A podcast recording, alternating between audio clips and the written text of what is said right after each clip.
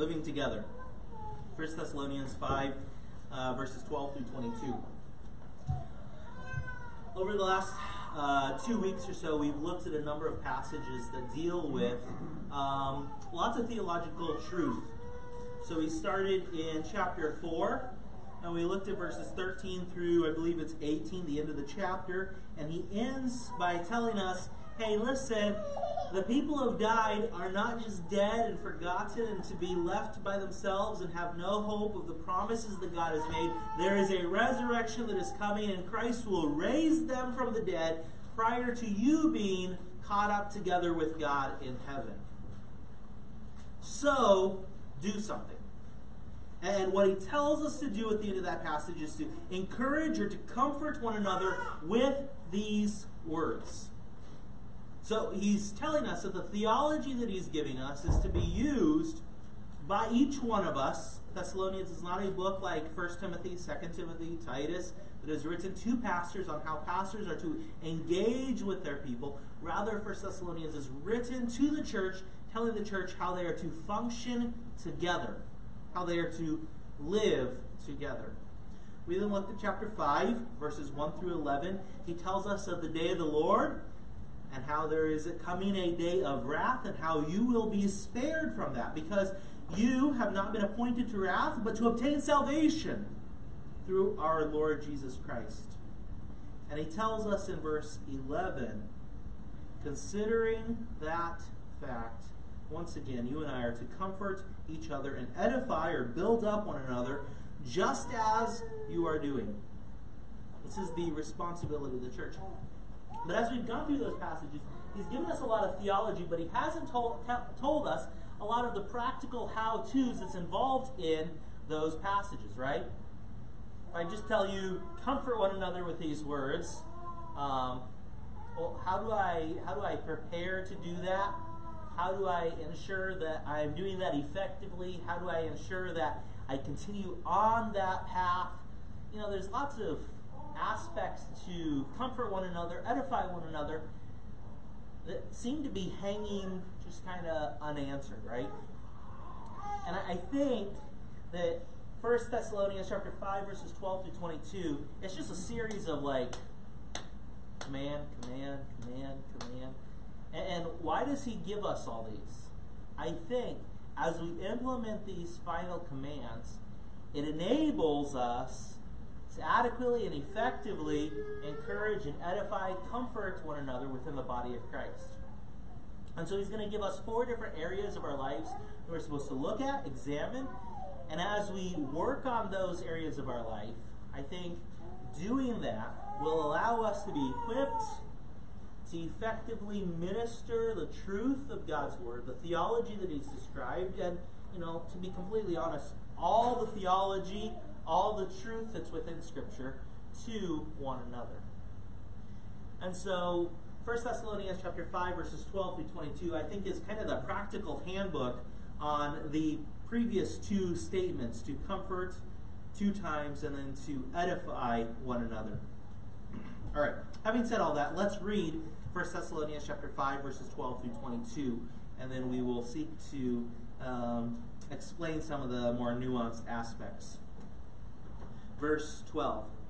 And we urge you, brethren, to recognize those who labor among you and are over you in the Lord, and admonish you and to esteem them very highly in love for their work's sake. Be at peace among yourselves.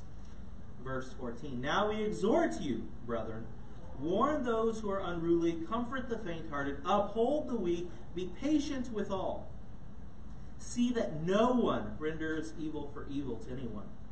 But always pursue what is good, both for yourself and for all. Rejoice always, pray without ceasing, in everything give thanks, for this is the will of God in Christ Jesus for you. Do not quench the Spirit. Do not despise prophecies. Test all things. Hold fast what is good. Abstain from every form of evil.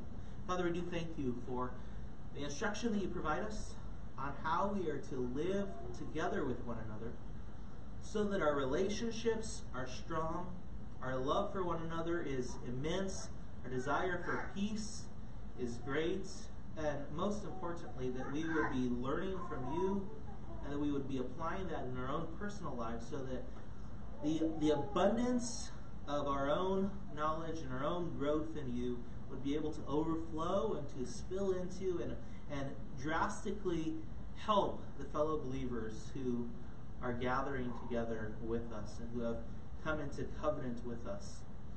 We pray that you would help us to learn and seek to apply these truths in our day to day lives. In your name we pray. Amen.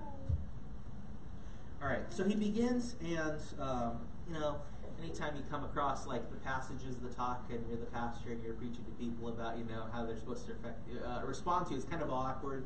But um, really, I, I, think Paul actually starts off and. Uh, um,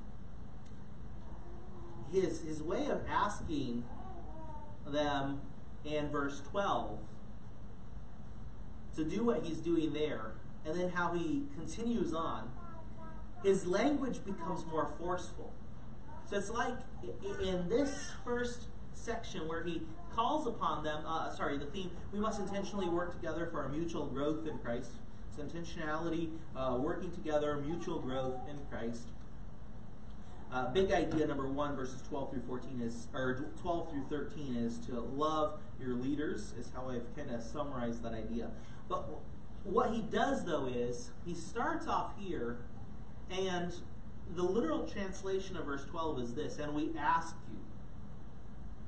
And then as he works forward, the commands are not really completely commands like they're they're structured in such a way that the tone is softer than you know how you would address a child who you know you don't want to touch that stove. Like you very strongly look at the child and go, "Don't touch that," or you know, "Eat your food." You know that's a positive command. They don't view it as positive, but it's a positive command. Um, and, and what he's doing here is he's he's telling them to do something, but he doesn't come out and he uses words that are as strong. I think there's implications probably that there is love there. That he's assuming there's love there, that there's care there, that this is already occurring, and he's simply encouraging them to continue to pursue this in their lives. And so he begins and he tells them to love their leaders. In verse 12, and we urge you, brethren, to recognize those who labor among you and are over you in the Lord and admonish you. Okay? And so, respect the leaders God provides but then the why why do they do that? It's because of the work that is accomplished. Okay? And he uses numerous terms, numerous words here to refer to them and their work. Look at verse 12. Who labor, okay? That's a working idea. It's hard work. And admonish you, another word used to refer to what they are doing. They are instructing, they are encouraging, sometimes rebuking, okay? And they do it, you, you uh, esteem them highly for their love, in, in love for their work's sake, okay? So there's this work that a pastor or a leader within a church is supposed to be accomplishing. And as you see that demonstrated in your relationship with them, as you see that demonstrated in uh, their public ministry of the word, all those things are to lead to love of your pastor. Okay? They're supposed to lead to a respect and a, a desire to um, be at peace with them ultimately. And, and so he ends this whole section about how we relate with one another. And he says, all believers must be regularly admonished to pursue peace.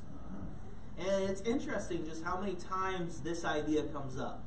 As you read various commentaries on this passage, it is very common for the commentaries to begin to assume that there's some sort of uh, tension between the, the pastors and the church. And maybe there is. Maybe there is. But what I want us to realize is just how often Paul and the other New Testament authors call for us to live in peace. Paul does it numerous, numerous times to pursue unity. James did it this morning. It is a very common theme. Why? because it's so easy for you and I to pursue our own agenda, to pursue our own ways. And so he calls us once again to live at peace with one another. That's not really my primary emphasis in going through this. I'm not um, as concerned about this, and I think Paul's intentions aren't as concerned about this either. Because the way he goes forward, he uses the word ask in verse 12. We ask you, brethren, to recognize. As he moves on, though, into this next section where he's talking about ministering to one another, you'll notice he changes the word. This is more of the word urge or exhort. This is where, like, he gets really forceful. And as he gives these commands, he states them as commands. He's talking to the church and he tells the church, We exhort you, brethren, warn those who are unruly, comfort the faint hearted, uphold the weak, be patient with all. You see how his language becomes much more forceful and much more emphatic? Like, this is your responsibility. You must do this. It's almost like he's trying to communicate, like if you had to choose one or the other, don't, don't do that, okay? But if you had to choose one or the other, you would choose to, you know, follow these ideas like warning the unruly, comforting the faint hearted, upholding the weak, being patient with all, and doing good to others despite the fact that they do evil to you. His language becomes more forceful. Why? Because I think this is how we practically work out. This is what it practically looks like, in part, to do the previous commands that he's just given. At the end of chapter 4, verse 18, he tells us to comfort one another. At the end of chapter 5, verse 11, he tells us to comfort and to edify one another. And so we have to prepare for this, yes, by, by respecting and obeying to the extent that they have authority. Like, I don't have the authority to tell you um, what you do for entertainment to a certain extent. Like, if you want to go on a vacation, I can't tell you don't.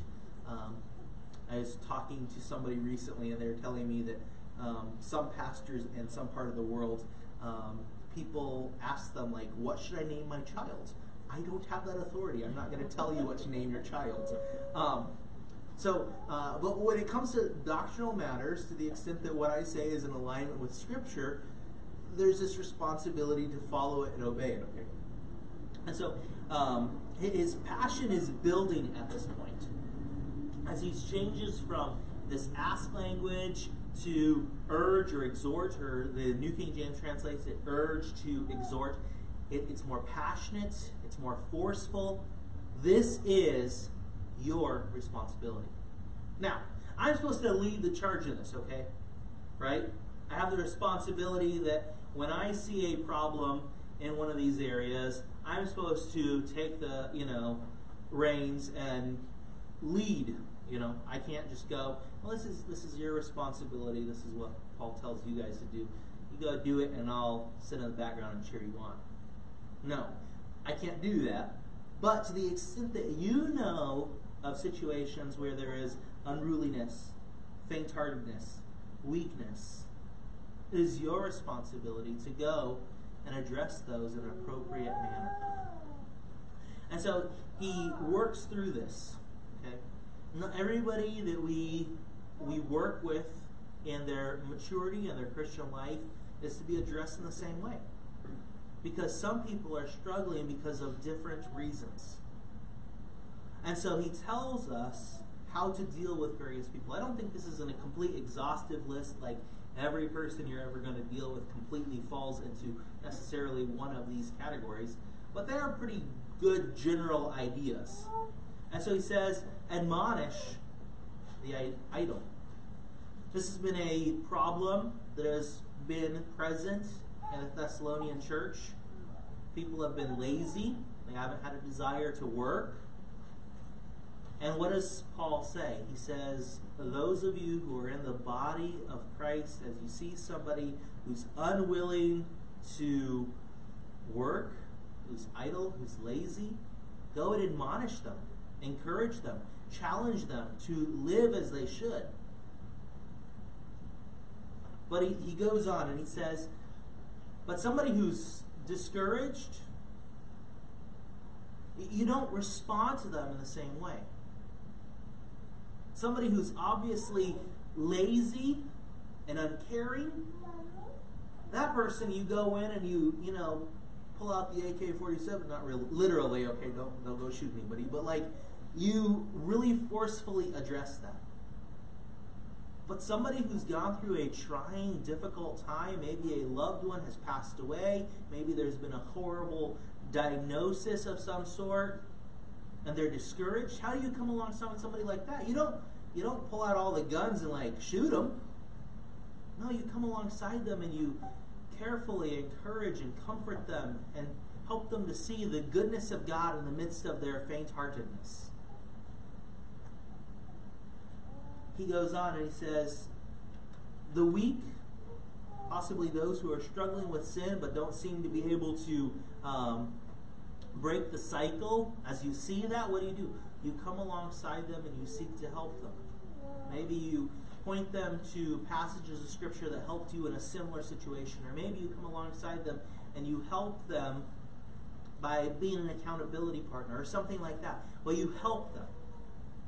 So different people require different responses. It's not a one size fits all. So, how do you go about practically doing what chapter 5, verse 11 says comforting and edify? Well, it depends on the situation of the person and how they're responding to the truth that you're presenting them. If they're antagonistic to the truth, you admonish. If they're discouraged, you seek to encourage. If they're weak spiritually, you seek to come alongside them and help them. But he goes on, right? It'd be nice if he just said, you know, admonish, admonish the unruly, the idle person, and then once you do it like one or two times, you just go, forget it. You're out the door. Don't let it hit you on the way out, right? That's not what he says. What does he say? He says, be patient with all. That's, that's rough, right? You know, a lot of the things that I do, sometimes people are uh, maybe wanting me to work a little faster in this area or, you know, push this issue a little faster, or, you know, bring up this situation a little quicker. Why do I do it slower? It's because I have the responsibility to be patient with all, and not everybody is understanding the situation exactly as I do. So I have to work with people and bring them to the point where most of them at least see what I'm seeing, or they can understand why I see what I see. And so we're, we're patient as we work with one another, as we pursue Christ likeness. It's not something where you just, you know, you get an agenda and you just do it. You slowly work with people and bring them along to help them see what you're accomplishing. And so this is how you and I work with one another. We use the truth of God's Word, the theology that He has entrusted us, the faith that was once for all delivered to you. You take that truth, you allow it to work in your own life, to transform you. And then as you look at various people who are in the church, some who are hurting, some who are discouraged, some who are pursuing a path of sin and they are unrepentant. And you say, How does God's word call me to address these various people? And, and the idea is you're responsible to minister to all of them, but how you minister to everyone is going to be different based upon how they're responding to the truth of God's word. But in the midst of all of this, we're patient with everyone. He goes on, and as he goes on and he's describing um, how we minister to one another, he ends with this thought in verse 15. See that no one renders evil for evil to anyone, but always pursue what is good, both for yourself and for all. Our tendency is to want to do evil for people who do this evil, right?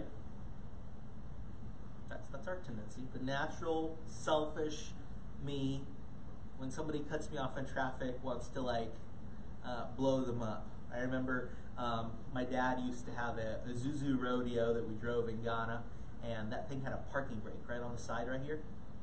And it was great fun because when somebody would do something in traffic that you didn't like, you could just grab that parking brake and you could hit the button like you were in a fighter jet and like you were shooting them. I know, it's really brutal. Alright? But that, that's our natural inclination. We want to get back at people. Right? But but Paul doesn't allow the church to function that way, right? Instead, he says, do good to all, even the people who do you evil. It's easy for us to do good to people who do us good, right? We, we, we almost feel like we have to do good to people who do us good, right? We feel like we have to pay them back for the goodness they've done us. It's not uncommon if somebody, you know, uh, mows your lawn one Sunday or one week, you're gonna what? Mow their lawn the next week because we feel like we have to like keep up with each other's goodness. But he's saying we're pursuing good for all people, not just for ourselves, but for everyone. And, and I think in the context specifically, what kind of good is he talking about? Think it's the application of godly truth to their life despite what they may have done to you to hurt you. Despite the words they use intentionally, unintentionally to hurt you, to cut you down, it's your responsibility, it's my responsibility to not only pursue my own good, my own growth and the truth, but also to seek to find ways to minister that truth fellow believers who are hurting. And so it's your responsibility, it's my responsibility to minister. I think this is the practical how to of what Paul has told us in chapter 4, verse 18, comfort one another. In chapter 5, verses, verse 11, to comfort and then to edify or to build one another up. How do we do that? I think verses 14 and 15 tell us how. We examine the life of the individual and we minister to them based upon what's observable.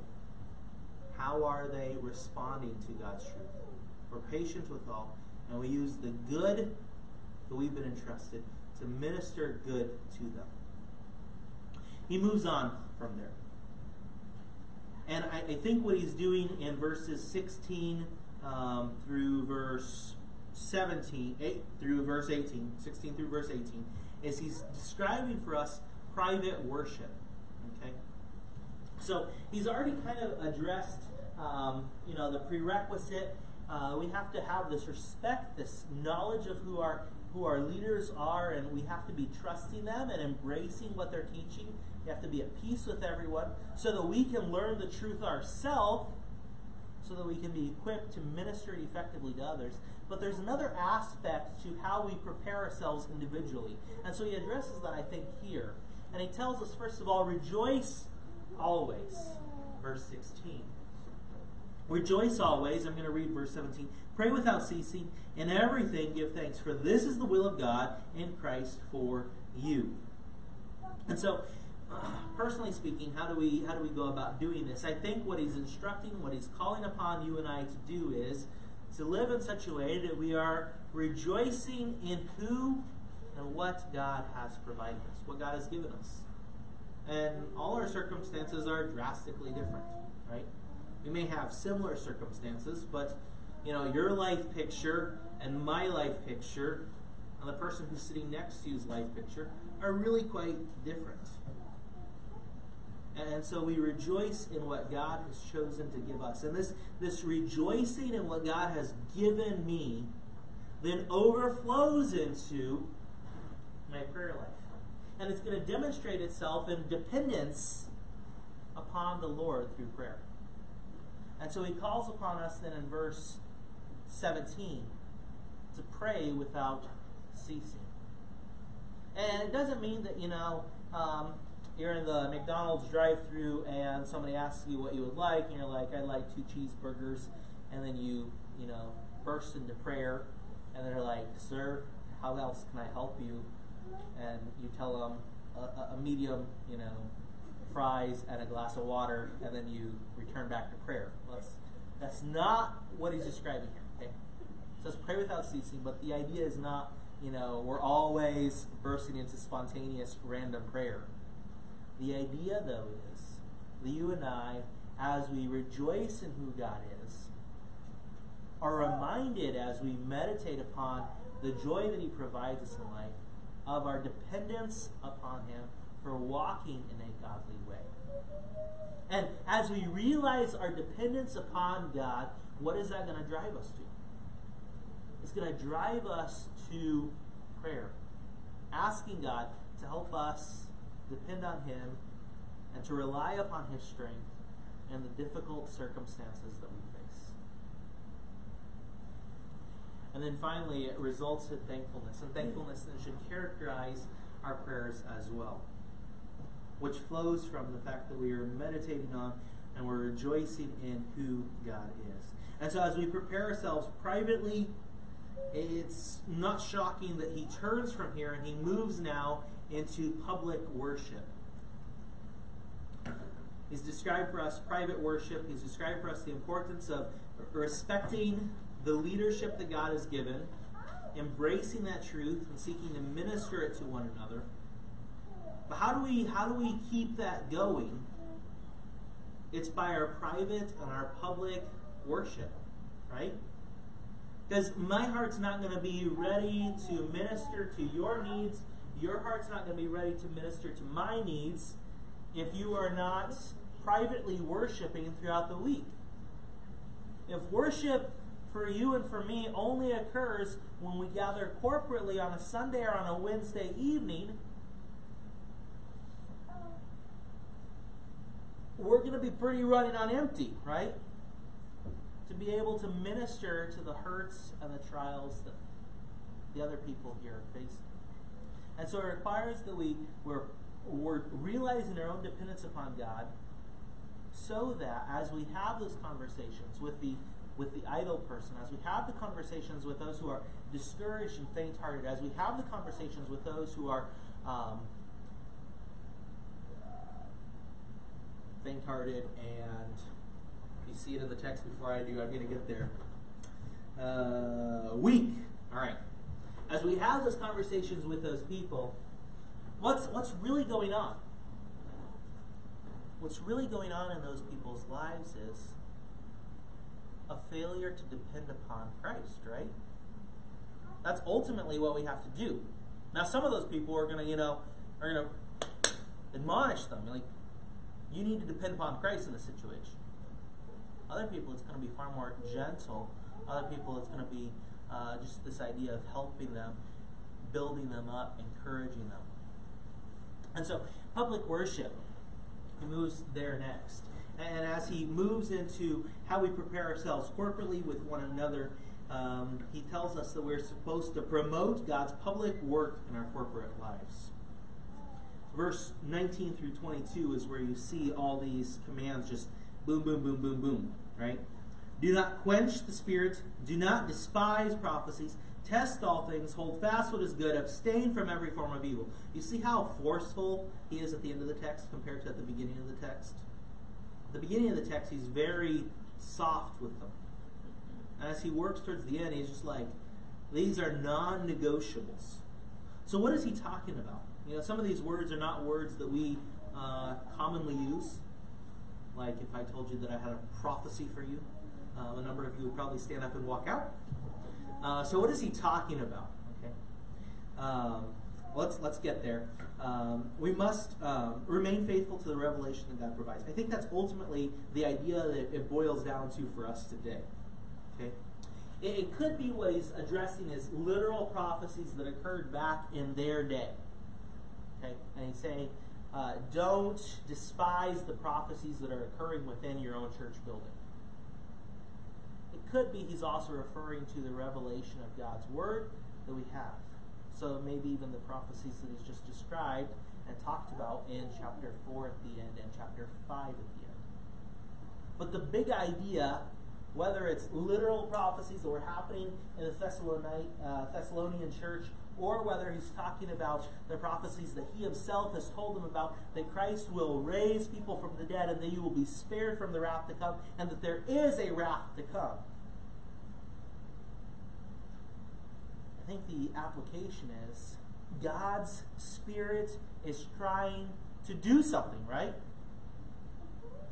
And as you think about this, this phrase, do not quench the Spirit, it, it brings to mind one of Paul's phrases where he writes to one of his young disciples and he says, fan into flame the Spirit, right? The gift that you've been given by the Spirit.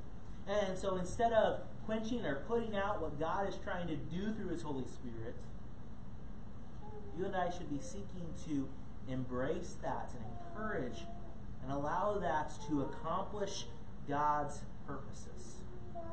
He moves on from there and he says, Don't quench the spirit. Instead, um, do not despise prophecies. He moves on from there and he says, Test all things. I think the idea here is that you and I are to examine what is being told to us. So as as I preach, as your Sunday school teachers preach, as other guest speakers come in and uh, speak and preach, what are we responsible to do? We're responsible to examine what is being taught, to test it, and to see if what is being taught is in alignment with God's Word. And when we look at something and we say, this is in alignment with God's Word, this measures up to the standard that we know, we embrace it, we hold to it, and we seek to incorporate it into our daily lives. When we look at it and we compare it to what we know, we say, this doesn't measure up. You can't put this into this system. It doesn't work. What do you do then? You don't hold on to it. You get rid of it, right? And so he, he tells us to test, to hold on to what is good, and then he ends with this final command. He says, abstain from every form of evil.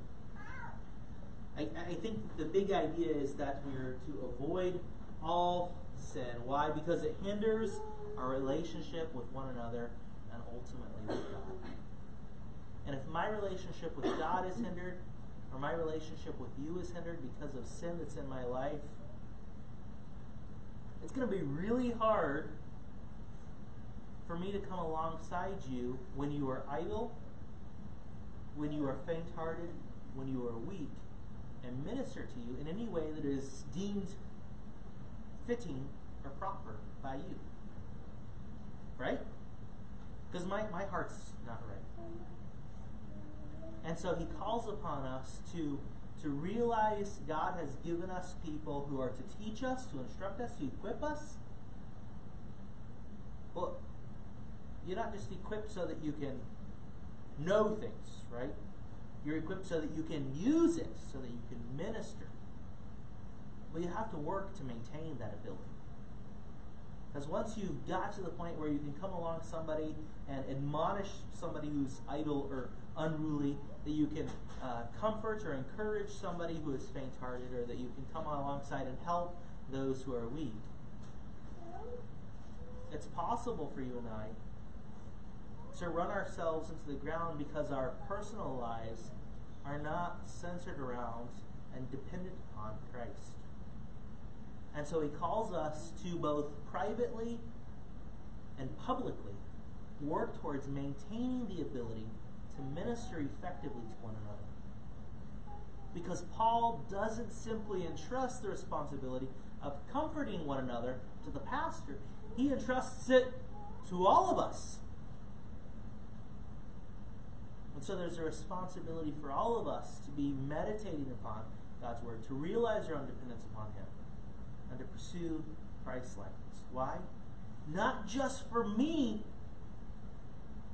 but for everybody else. It's like what verse 15 says, right? Verse 15 ends with, but always pursue what is good, both for who? Yourselves and for who? And for all. Okay. And most likely, what, what he refers to there is not simply um, all the other believers, but to the unbelievers. Pursue what is good for you as a church, but then also pursue what is good for the outsiders. So as we as we conclude, as we think through all this, um, our relationship with one another is crucial, is a crucial building block for um, for ministering to one another, for living together. And I'm specifically thinking right here as we talk about uh, the relationship with the pastor. That is what uh, Paul emphasizes in verses 12 and 13. There's supposed to be this love that the pastor has for his people and a reciprocal love that the people have for the, the pastor. And as this love works both ways, the natural result is going to be peace. And that is a foundational building block upon which we are then able to go forward and to comfort one another. And that's where he moves next. We must minister to one another, pursuing patience with all. And sometimes it's, it's really, really hard. How do you minister to some people? Right? And, and I, I tend to err probably on the side of patience because of this passage. I, I will work with people longer than maybe you would because I want to be patient with them. Okay? Now there comes a point where I'm not I'm not going to be patient anymore. Okay? At some point, you know, Matthew 18 fits in, and we're going to work towards removing you if you're unwilling to come into alignment with Scripture. But if at all possible, we try to be patient with people. We try to work with them. And if they're unwilling to, then we have to pursue other pattern, other biblical guidance. But if, as much as possible, we seek to be patient with people. We seek to minister to them patiently. Because you and I have been taught things numerous times, and we didn't always start doing and following in obedience right away either, right?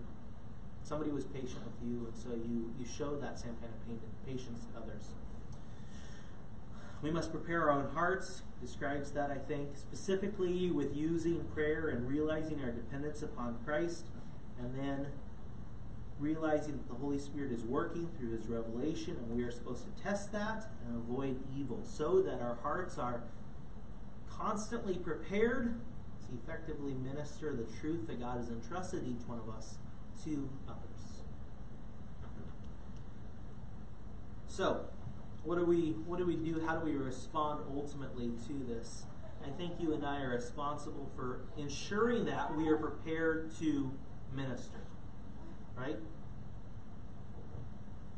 And what all does it include? What all does it entail for me and you to be prepared to minister to other believers the way that 1 Thessalonians chapter 5, verse 14 and 15 describe?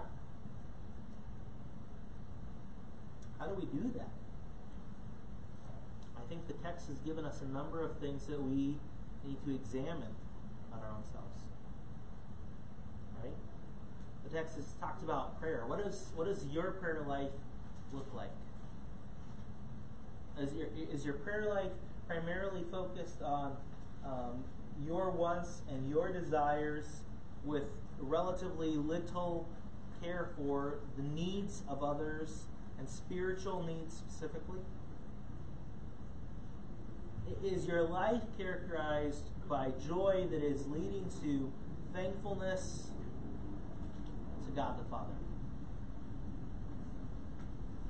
Is your life characterized by holiness? Chapter 5 talks about the need of uh, realizing that God's judgment and wrath is coming, the need for us to live as people who are awake not as people who are asleep, but as people who are awake, alert, and ready to act when there's opportunities.